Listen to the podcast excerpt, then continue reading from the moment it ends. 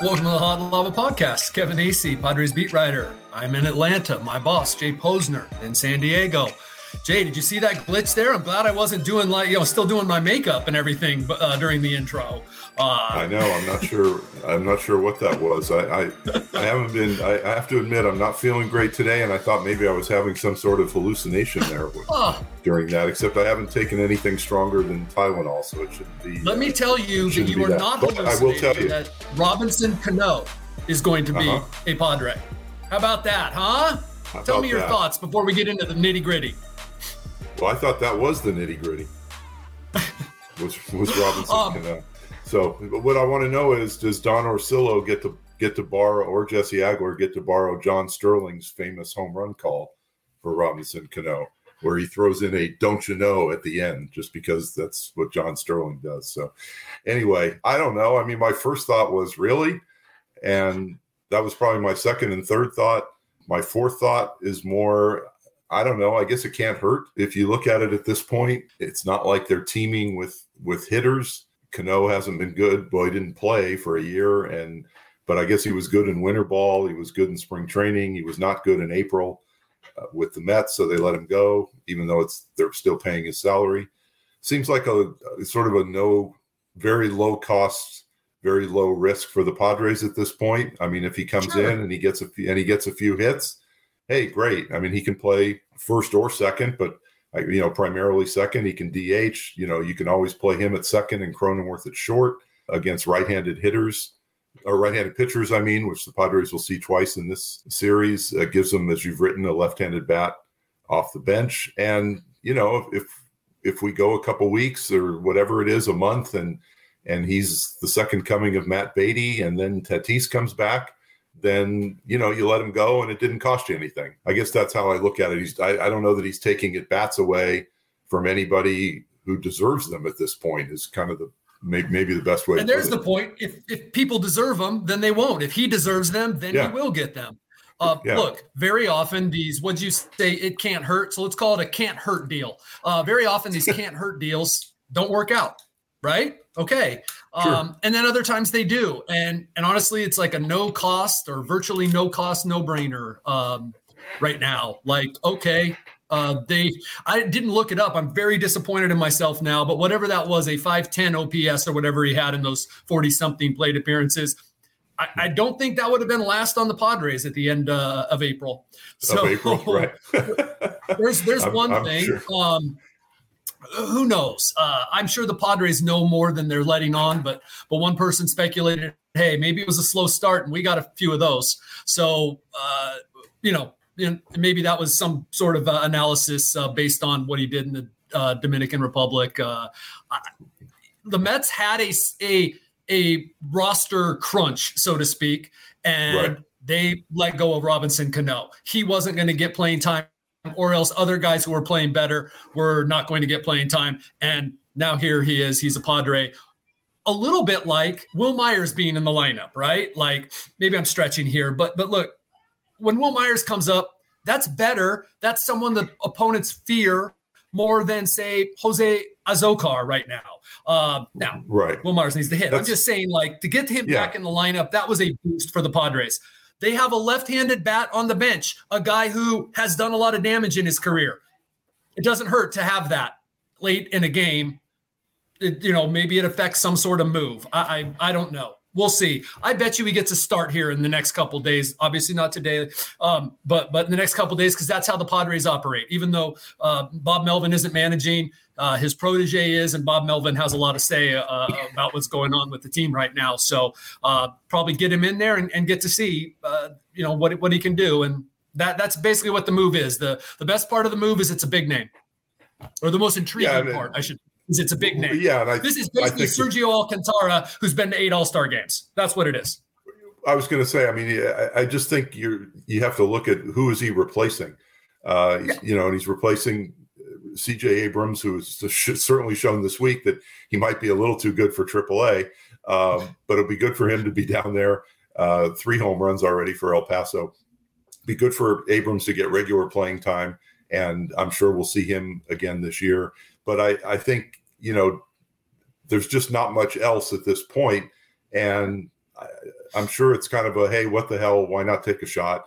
And as I said, if it if it works out, great. And if it doesn't, you know, was Sergio Alcantara going to be that much better? I don't know. So Cano's done damage in the past. The chances of it working out probably aren't great, but maybe he gets a hit or two here that wins a game or two. And at the end of the year, we say, wow, remember that one game in, in May that Cano got a big hit and they won? So maybe it's maybe that one game makes a difference. Maybe strikes out six times in a row and it and it doesn't. But I think at this point where the Padres are from a roster standpoint, it doesn't really it, it's not anything that you can say, wow, what are they doing? This is going to screw everything up because their offense is already screwed up. So maybe he comes you, in and and fixes it a little bit. You use guys properly, and a very capable player like Robinson Cano can help your team in some way. Do the Dodgers regret signing Albert Pujols last year?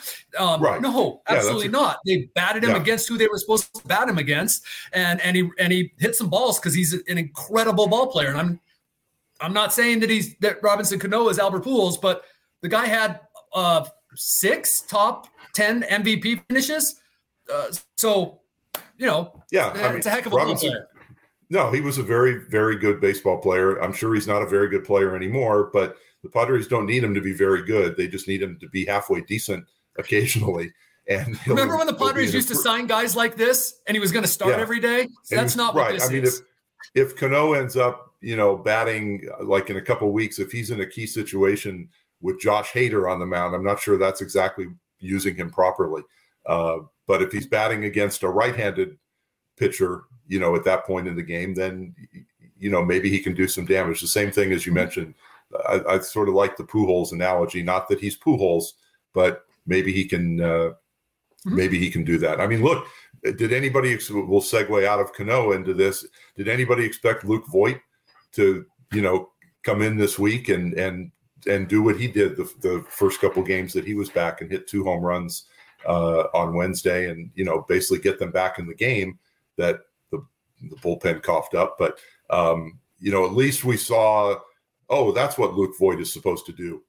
You know, when he's here, and and I'm not going to say that's you know going to kickstart him or anything like that, but it's got to at least give him some confidence that you know, hey, I do remember how to do this, and and I can I can hit the ball over the fence, and that's what they uh, you know, and that's what they need. That's a great point, and I'll be honest that um, I don't check Twitter replies or mentions all that much because you know for my mental health it's just a, it's just a, a, smart move for me. But I but I did see some, and I'm I'm positive that there were more out there. Oh, they're activating this guy. What a terrible job! And you know, oh my gosh, he was terrible in AAA. Guy hit two bombs, and and that's what Luke Voit is supposed to do on occasion is uh, is do that, and and sometimes the team knows what they're doing. So Right. Uh, and he may go 0 for 10 with eight strikeouts this weekend. I, I, you know, none of us can predict that. I mean, we said before the Cubs series, look, the Cubs aren't very good right now. Doesn't mean they can't win two or three games against the Padres. The, the, Pirate, the Pirates just won two or three against the Dodgers. I doubt that the Dodgers are panicking um, and and believing that their you know their season's over or anything like that. I mean, this is as we have said so many times through the years. This is what happens in a baseball season, and you're going to have some ups and downs. And the Padres now, this is an interesting trip, though. You're going to play three against the Braves, who have not been as good as people thought they were going to be. Certainly, they're 15 and 17. Although I did notice their run differential is is minus six. The Padres are 20 and 12. Theirs is plus eight. Not a big difference there. I mean, the Padres have, have obviously won a lot of close games because the Dodgers are 20 and 10 and they're plus 76. Um, but the Braves are 15 and 17. The um, the Phillies, I believe, are just under 500 as well. That's another team that's supposed to be pretty good. They they blew a seven-one lead last night and then still won the game. It's the second time I think they've blown a seven-one lead this season. Um, the first time they won after doing so, and then you know across the country to play the Giants, and you know we know what that we know what that's like. The Giants continue to play better than certainly you and I think they will or, or certainly me anyway. So interesting trip. Um, Padres have their, at least on paper, their top three starters lined up to pitch this weekend against the defending world champions. Uh, Yu Darvish goes tonight. He's been outstanding in every start but one. Sean Manaea is tomorrow. who was outstanding and has not been the last three starts, I believe, and Joe Musgrove on Sunday, who's been great all year. So and and you or uh, Yu Darvish's uh, he he faced the Braves. That was uh, on the the final game. The Padres split against uh, the Braves in four games. Uh, their first home or their first homestand. Right. Um, and Yu Darvish was absolutely phenomenal. I believe it was six and two thirds uh, in a, in a two one victory. He allowed a, a home run.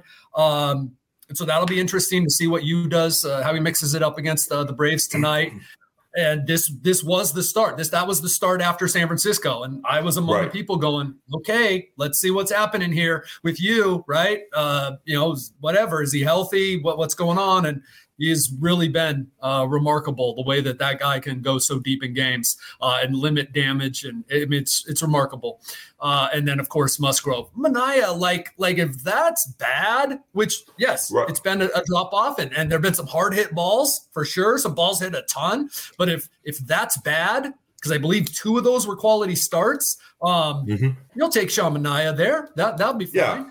No, I'm not. So, I'm certainly not pushing for Manaea to be uh, to be sent down. I did not think you were. No, anything like that. But I, I, I do think, and then the Braves will counter with Max Fried, who is a reminder of bad traits in the past. Um, has been the Braves' best starter again this year. Uh, Charlie Morton tomorrow, the veteran who has not been good at all this year. And the Padres uh, crushed him, including against the Padres in the one start, and then Kyle Wright, who was good against the Padres and has been good this year. Fried and Ryder, they've been their two best starters um, so far. And we see, uh, I guess it's a good thing for baseball fans, if not necessarily the Padres, but we did not get to see Ronald Acuna Jr.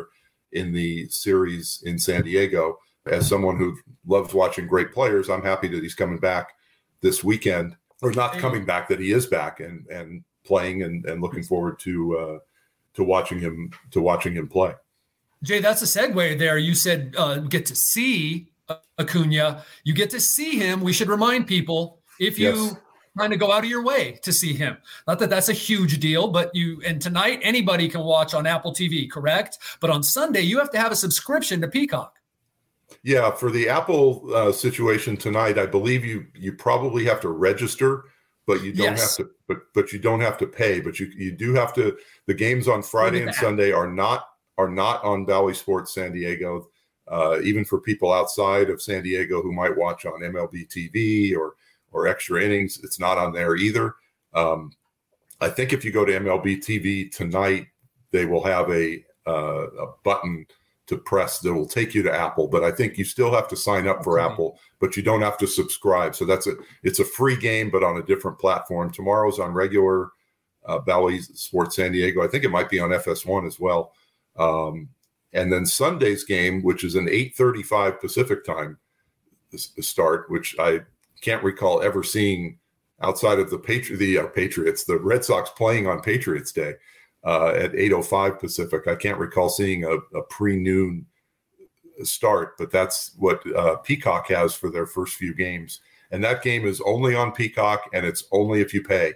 I don't think they have a free trial, but I I won't swear to that. I I have Peacock because of soccer. Um, so it's easy for me, but I know for other people it won't be quite as easy. This is all just part of Major League Baseball.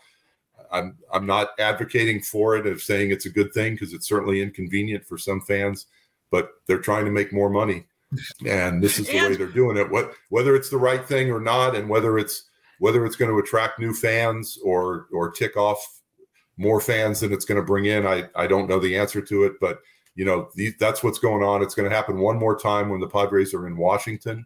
They are on Peacock also on that uh, on that Sunday. So that's the only way to watch uh, Sunday's game will be uh, will be via Peacock. I tread lightly as someone who goes to every game for free.